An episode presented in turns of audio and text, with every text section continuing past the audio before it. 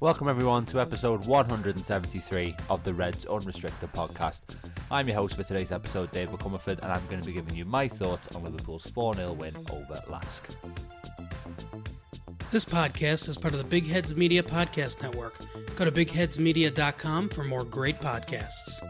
So, Liverpool are safely through to the Europa League round of sixteen. They opened the scoring here against Austrian side LASK through Luis Diaz in the twelfth minute, and then it was only three minutes later that Cody Gakpo doubled the lead and put the Reds in complete control.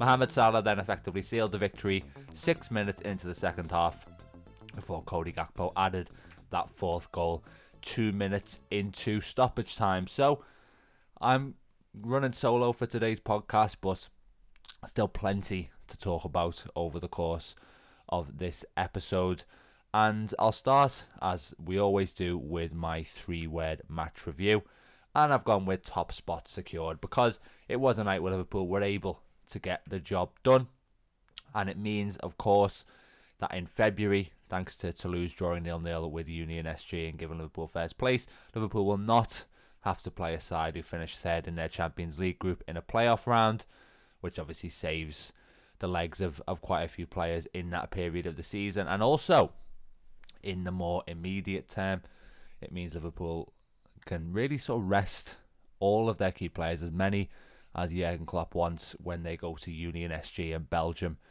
later this month. And that obviously comes only a few days before they play Manchester United in one of the biggest Premier League fixtures of the season at Anfield. So the timing of that works out very nicely for them indeed. And it's a luxury that they've been able to earn. Obviously, there was a bit of a stumbling block last time against Toulouse, but that's almost to be expected. You know, you are going to hit the odd roadblock, even in a competition where you are, you know, clear of of many of the teams who were competing. And the response was what mattered. Liverpool produced it tonight with um, an emphatic victory. They're second by a four-goal margin um, in these group stages. And really, again, it's another night where you say, Liverpool did look, especially even with the amount of changes they did make to the side that drew one one with Manchester City, they did look a bit too good for the competition. Obviously, there's no question they deserve to be in there. You know, they didn't do enough last year to be in the Champions League, and, and we saw against Toulouse that even in the Europa League, if you're not one hundred percent on it, maybe attitude-wise, you are still going to be punished. And really, you know, games like this, Liverpool should be winning comfortably, but it was still an impressive outing from the Reds, and I think Jürgen Klopp got the approach spot on. I think the game against Toulouse showed that maybe it's for the best to sort of go with a stronger lineup, certainly in attack, and we saw that yesterday with Salah, Gakpo and Diaz starting rather than any young players, for example. You know, go with that strong lineup in attack and then, you know, seal the game and then get those players off, and we saw that really with Salah and Diaz coming off quite early in the second half. So Liverpool were able to kind of kill that game. And I think one thing that really impressed me yesterday, you know, consistently, especially in, in the first sixty minutes or so, was the quality of the attack and play from Liverpool. And, and I was at Anfield last night, and as you'll have sort of heard from pretty much everybody who, who was at the stadium, it, it was absolutely freezing. I got up at the end of the match and I had to sort of stop myself falling down the stairs because my legs had seized up. But it, it was worth sitting in that cold to watch some of the quality that was on show from Liverpool, especially in that first hour or so. Like I said, I think Liverpool could have scored more in the first half. They virtually looked like scoring every single time they came forward. I know that's a bit of a cliche, but I don't think it's an exaggeration in this case. And I think maybe after the hour mark with a three nil lead, they eased up a little bit, understandably. LASK had a few chances, but you can't really complain too much about that.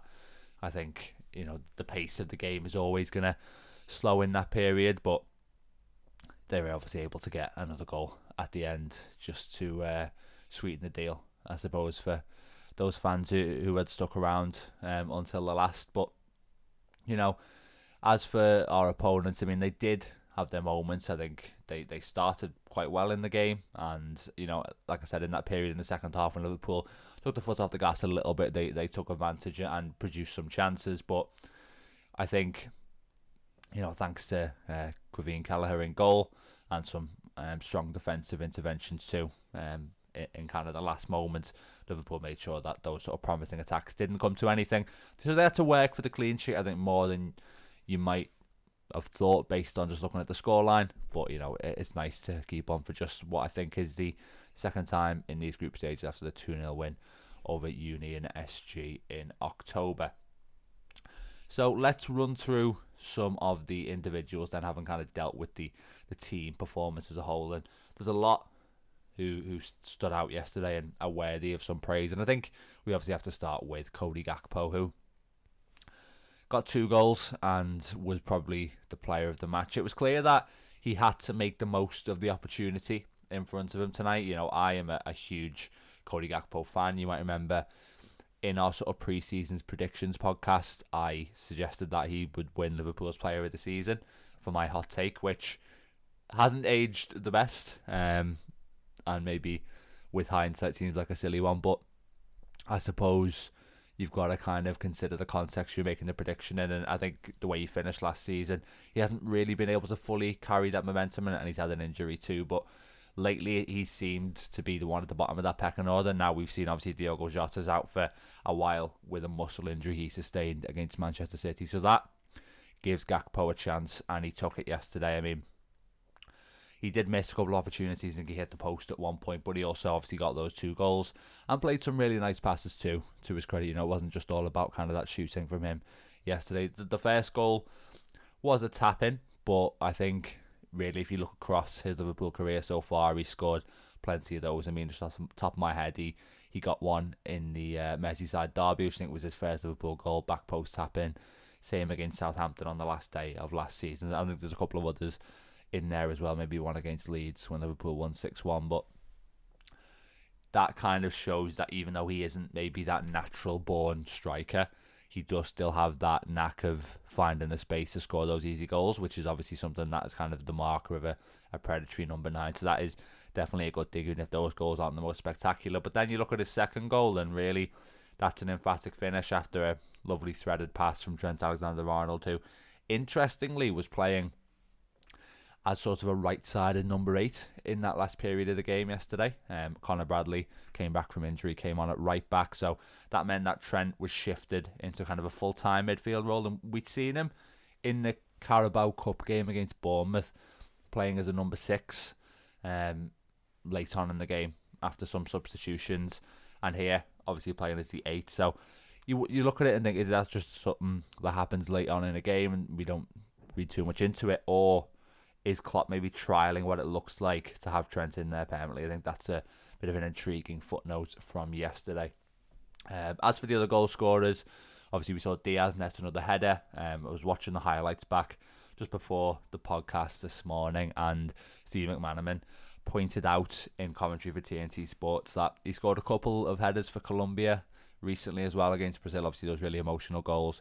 Got that equaliser against Luton too for Liverpool in the Premier League, and it feels like that part of his game has really grown at Anfield. I suppose no wonder given the quality of the service he's getting. And this was a really difficult header to execute, but he generated a lot of power on it and really planted it into the net. So Diaz on the score sheet at Anfield, good to see that. And then obviously Mohamed Salah with a perfect penalty, really absolutely unsavable um, from him to bring up one hundred ninety-nine goals. And I thought maybe he would stay on and get the chance to go after two hundred, because he would have had a very real opportunity to do that, but maybe that will come at the weekend against Fulham. Um, I know some might look at it and say, oh, he was kind of stat padding tonight, you know, that's a, a team who are nowhere near good enough to be facing Mohamed Salah in truth, but that performance deserved the goal, really. And I think generally, I don't know if this is controversial or anything, but Salah, despite his strong kind of goal and assist numbers, has been a little bit off it when it comes to his, you know, performance in general play, but he, I think he just did his quality every time he, he had the ball yesterday, so definitely merited um, the goal in there. But I honestly think that the player who impressed me most yesterday wasn't somebody who scored, and it was Ryo Endo instead. That was the best I've seen him play in a Liverpool shirt, and I think he was virtually flawless. I mean, there was a moment towards the end of the game where I think he tried to play a pass after a throw-in and he knocked it out, and I just thought, thought to myself, is that the first thing he's done wrong all game? I think that says everything, really. I mean, he was always available to take the ball from the defenders, making sure he was in the right position to do that, and then when he got on the ball in Liverpool, felt like they had so much space to attack into, But I think Endo was always kind of launching the attacks really by picking picking the right pass uh, and executing it well as well. And I don't mean this in a bad way, but I think Endo looks right at home in a game like this. I mean, he's probably sort of a Europa League level player rather than a Champions League one. And when you pay sort of sixty million pounds for someone who's thirty, you can't complain too much about that, I guess. And if that is to be his role in the Liverpool squad this season, then he looks like he can carry that out very well. So I think really strong performance from Endo yesterday, and interestingly more so for the, the on-ball stuff than, than the off-ball stuff, which isn't necessarily the player expected to be getting. But I think, you know, very good game as kind of that distributor yesterday. Um, I've already mentioned Caoimhin Kelleher. I think an important night for him, obviously, to keep the clean sheet. He, he hasn't been at his best a couple of times this season, and I think that can that's maybe worried some Liverpool fans, but hopefully they're reassured now about um, what will happen kind of in, in the absence of Alisson, because, you know, really strong night as a shot stopper. I think there's one save where he kind of comes out of his goal, really narrows down the angle for the attacker and, and makes the save from the close range one v one, which is, you know, pure Alisson moment, obviously. But not only that, I think his distribution was really good as well. I think off the top of my head it was something like ten out of fifteen long passes he completed. So really he's um he's well placed um to cover for Alisson, I think, in the weeks to come. Um Ibrahima Konaté, you know, sort of stood there in the first twenty minutes or so, particularly just thinking he's too good um for this game, honestly. Um some crucial defensive interventions with him in situations where it looked like LASK might score, but he always managed to kind of get back and, and get a foot in. Um, his partner, Jarell Quansah, I think he just looks more and more like the real deal every time he sets foot on the pitch. And you don't want to kind of name drop too much, because, you know, you don't want to be harsh on anybody else while praising Quansah, but you look at somebody like Reese Williams or, or Billy Koumetio. I just think that when they came through, much as they did sort of look promising in moments, you know, there was kind of that natural shakiness there, just in terms of, you know, being a young player stepping up and you're going to be a little bit nervous. But probably the thing that strikes me most about Quansah, and has done ever since he kind of broke into the team in the first place, is that he just seems so composed. And if he said to me now, you know, what what area could he improve on? I mean, what's his weakness? I mean, obviously, he can probably get a bit better across the board, but there's not going to look at and say, oh, he desperately needs to work on that, or that's a clear sort of hole in his game, really. And I think that is a big credit to him too. And I'm not sure if we've mentioned this already on the podcast, but obviously there, there was a lot of talk last summer about Liverpool, you know, going out and getting a new centre-back, um, obviously off the back of poor seasons for Matip, Gomez and Van Dijk. That's gone a little bit quiet now, and I think part of that is because Quansah's kind of emerged. And if you're Liverpool now, and let's pull out a link from this week, for example, you know, Jean-Clair Todibo from Nice. Uh, not necessarily, not necessarily saying that one will happen, but I just think, you know, he's sort of twenty-three years old. Um, you know, if somebody like that comes in for sort of forty, fifty million, you're basically saying to Quansah that you're not going to have a long-term starting role at Anfield. And because you'd think that it would be sort of Konaté plus that player, whether it's Todibo or, or somebody else, then I think that is cause for Liverpool to almost stop and think a little bit, because, you know, Quansah hasn't done enough yet to show that he can be sort of that long-term starter, just because he hasn't kind of had the volume of game time and, and against kind of maybe top opponents. But he needs that kind of chance to prove that he can.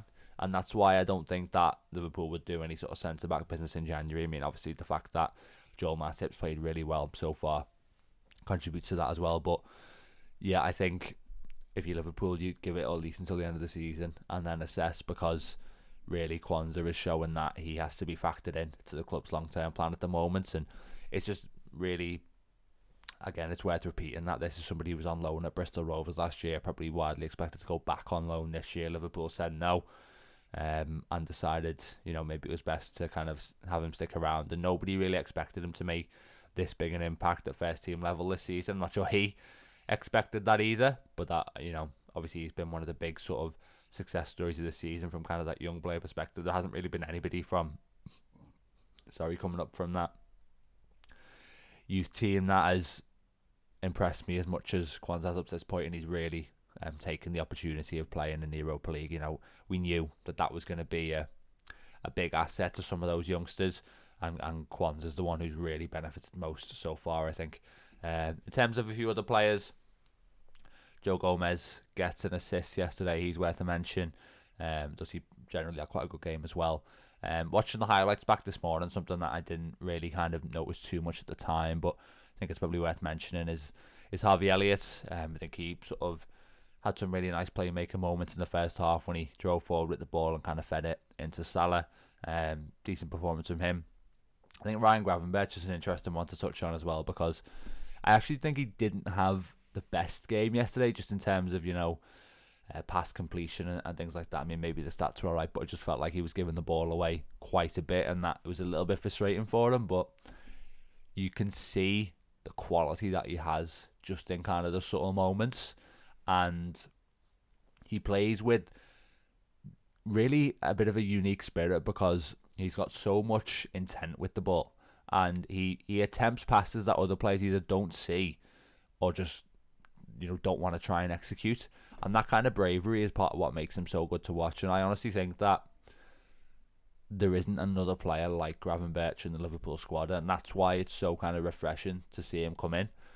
Um, he, he is, like I say, a, a bit of a unique option in there, and it's like really exciting to think about his growth, or not not only over the course of this season, but also sort of seasons to come as well. So again, I think it, he's played better than he did yesterday, but there was more cause to just be excited. What are you going to see? And it is just in those moments where he drives forward, and instead of looking sideways or playing the easy pass, he looks to kind of play that incisive ball to split the defenders open. And sometimes when you have that sort of style of play, it, it isn't going to come off for you on certain nights, because those are sort of maybe lower percentage passes that you're attempting.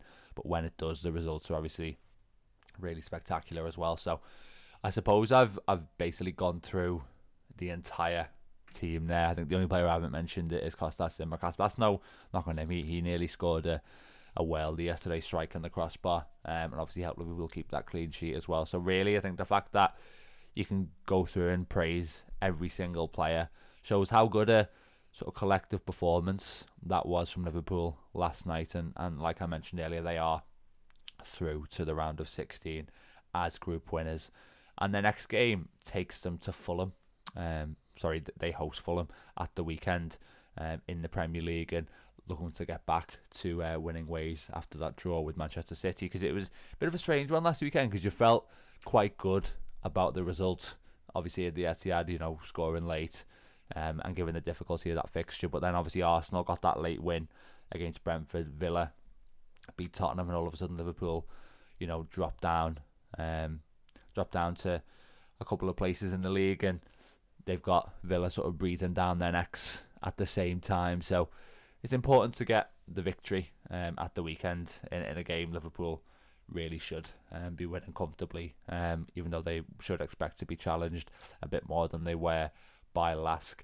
And I think there was a couple of sort of line-up hints uh, from Jürgen Klopp last night. We saw Ibrahima Konaté come off about ten minutes into the second half, and for me that suggests that he's potentially going to come back into the team against Fulham, because it's interesting this season, Konaté just hasn't been able to get into that rhythm, um, so it's almost felt like he's been using sort of the midweek games to kind of build up to max sharpness, but then because he's played in those and he's maybe not as fresh as Matip, then Matip is the one who's back in the team in the Premier League. So hopefully, you know, coming off early here, he gets sort of the best of both worlds, because for me, much as Matip has had a good season so far, you know, I still choose Konaté pretty much every day of the week there, just because I think he, he is a superior defender um, in pretty much all aspects, maybe, maybe sort of except the ball carrying. And really, we're talking about someone who's sort of a an eight, nine out of ten versus somebody who's a seven out of ten. So it's not sort of a huge issue by any means, but I would like to see Konaté kind of get back into that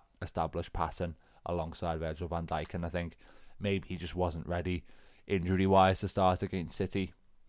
But hopefully last night, where he did look really good, like I said earlier, puts him in a position to get back in the team. And also, we've got um, Luis Diaz coming off at the same time, fifty-six minutes into the game, with Jota injured. You would think that it's going to be sort of Salah on the right, Diaz on the left. Diaz obviously didn't start against Man City last weekend, but he should be back into the team. And then there's this really interesting battle, I suppose, between Nunez and Gakpo. And I watched Nunez at the final whistle yesterday, and you know, he he shook everybody's hand, obviously. Um, there was no sort of stropping or anything like that, but he did. He was the first one down the tunnel, um, and you know, maybe sometimes you can make too much out of that, but he, he did look a little bit disappointed that he didn't. He obviously missed a big chance when he came on. He, he looked a bit, looked a little bit disheartened to me, um, which is maybe a bit understandable. His momentum has has stalled a little bit recently, certainly um, in in club games, and Gakpo obviously scoring twice. I think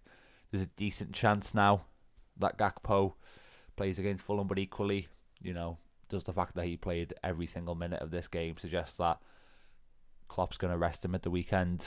I'm not sure, but this is what I talked about earlier. Gakpo has now kind of forced that decision in terms of the number nine position, and that battle is really sort of back on, and it will, I suppose, ebb and flow over the course of the season. But yeah, I think I'll leave it there uh, for today's episode. Thanks very much for listening. And if you have enjoyed it, please do give us a five-star review on whatever platform you're listening on.